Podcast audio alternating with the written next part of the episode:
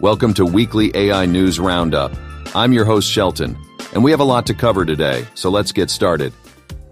More than 8,500 authors have signed an open letter urging tech companies to stop using their writing without permission or compensation in training large language models like ChatGPT and Bard. The authors argue that these AI systems mimic their language, stories, style, and ideas without proper attribution, threatening their profession by flooding the market with machine-written content.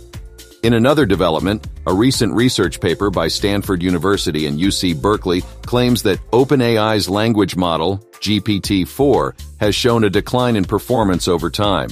However, OpenAI has consistently denied any decrease in GPT-4's capabilities. The study found that GPT-4's accuracy in identifying prime numbers dropped significantly between March and June 2023.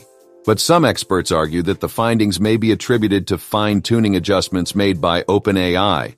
Moving on, Meta, formerly known as Facebook, has announced that it is open sourcing its large language model, Llama 2, making it free for commercial and research use.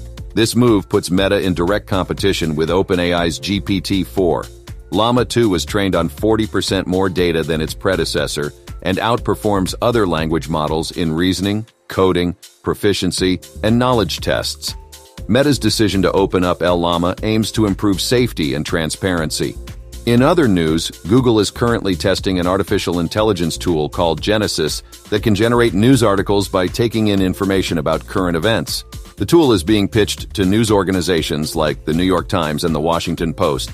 Google sees Genesis as a personal assistant for journalists, automating certain tasks to free up their time. However, some executives find the tool unsettling, as it seems to overlook the effort required to produce accurate and well-crafted news stories. Now let's talk about Anthropic, a startup founded by former OpenAI employees. They're working on creating a deceptive AI system to understand how to prevent deception and ensure that AI systems align with human values. In a similar vein, ChatGPT, an AI language model, has been found to outperform first and second year medical students in answering challenging clinical care exam questions. This highlights the impact of AI on medical education and the need for a new approach to teaching future doctors. In the field of robotics, researchers at MIT, New York University, and the University of California at Berkeley have developed a framework that enables humans to quickly teach robots what they want them to do, with minimal effort. In related news, a new study from USC shows that AI agents can quickly learn a wider range of tasks by sharing knowledge with each other, with potential applications in medicine and other fields. That's all for today's episode. We'll be back next week with more updates from the world of AI. Thank you for joining us. Have a great day.